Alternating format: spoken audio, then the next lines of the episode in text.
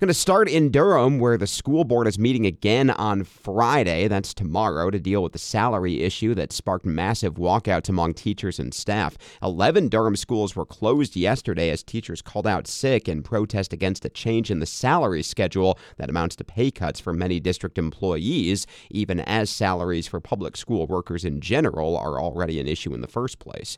Teachers and staff held two rallies yesterday in Durham with significant support from parents, even as those parents parents had to juggle their own schedules to deal with the closures. Tomorrow's school board meeting is set to begin at 3 o'clock. In the meantime, school board chair Bettina Umstead issued a statement saying, quote, the board is absolutely committed to getting all matters with our employees resolved fairly and as soon as possible.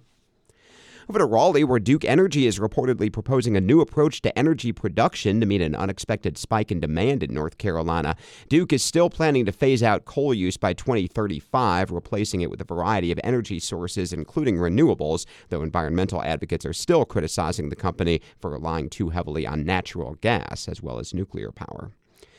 In legal news, another lawsuit has been filed against North Carolina's new legislative district maps, this one by a group of plaintiffs that includes a Republican former state Supreme Court Justice, Bob Orr. The new lawsuit objects to the gerrymandering of districts not because they benefit one party over another, but because they make the vast majority of districts non competitive, effectively a done deal no matter how North Carolinians vote in the actual election. The lawsuit says that violates the state constitution. The suit was filed yesterday in Wake County Superior Court no timeline on when it might be resolved.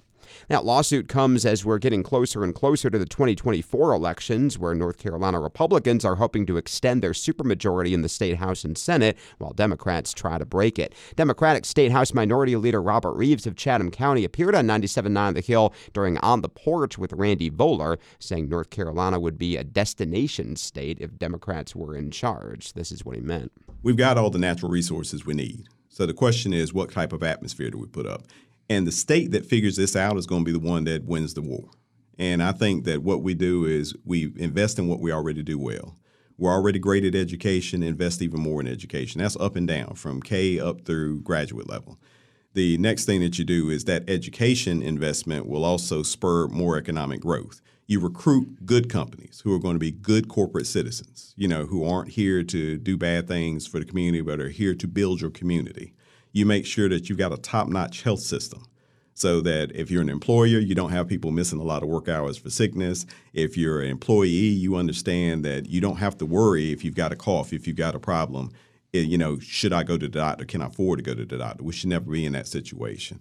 And I think that when you put those things together, then that gives you the type of place everybody wants to come to. Because when it comes down to it, folks don't want all of this animosity and all this acrimony. They just don't. Now, the folks who are in charge or in power right now, they want to keep it like that. They want to keep us at each other's throats, mad at each other about something, finding things. What I want is a state that helps us understand that this only works if we work together. That's Robert Reives speaking there. You can listen back to the full episode by visiting the 979 The Hill radio page on our website, chapelboro.com.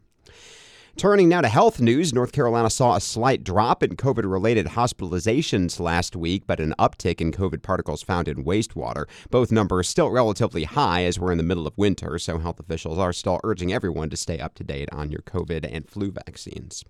Speaking of health news, this is the week of our annual Forum on the Hill here on WCHL. 15 hour long panels throughout the week with local movers and shakers weighing in on critical issues. Yesterday's forum featured a panel on equity in health with panelists including Andrea Caesar of UNC Health, which recently opened a new youth behavioral health facility in Butner. Here's Caesar on why that effort is so important. One of the areas that we're focused on at UNC Health um, in terms of behavioral health are youth and adolescents. And the reason why is because mm-hmm.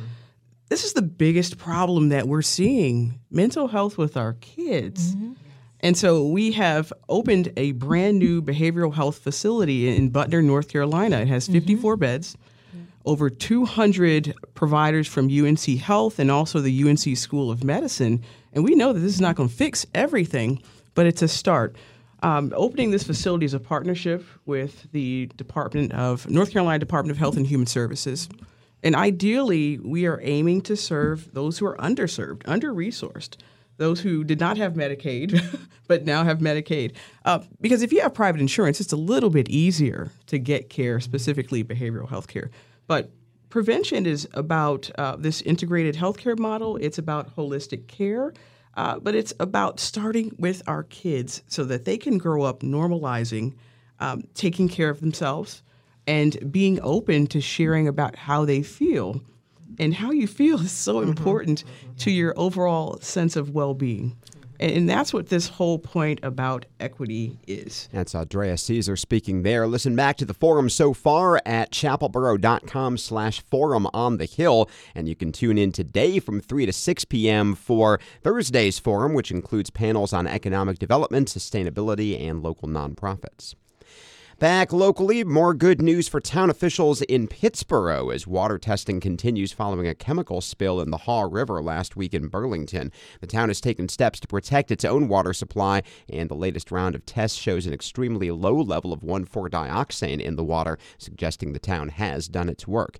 As a precaution, town officials say they'll continue limiting the amount of water they pull from the river through the end of the week. In the meantime, they're asking Pittsboro residents to continue limiting their non essential water usage including things like outdoor irrigation and washing vehicles. Residents can also get free drinking water at the Chatham Marketplace, 8 a.m. to 8 p.m. 617, your time. Time now for sports, brought to you this hour by Mac Orthodontics. Big game for tonight for UNC women's basketball as the 24th ranked Tar Heels head to Raleigh to face 5th ranked NC State. Carolina's coming off a loss to Virginia, while the Wolfpack are on a three game win streak. Both teams, though, are among five separated by just one game in the fight for first place in the ACC.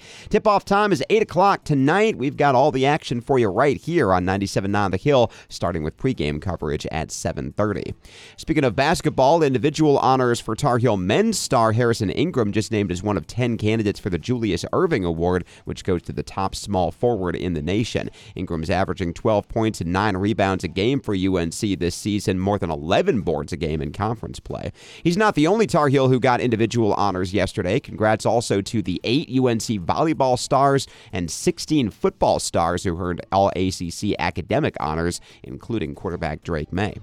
Over to football now, where the Reese's Senior Bowl is set to take place this Saturday in Alabama, with some of the nation's best seniors putting their skills on display for NFL scouts. UNC will have two players at the game wide receiver Tez Walker and linebacker Cedric Gray. Here's Gray on why he's excited about playing. Yeah, I mean, I think that's just kind of where all the, you know, big time seniors kind of, you know, go play the ball.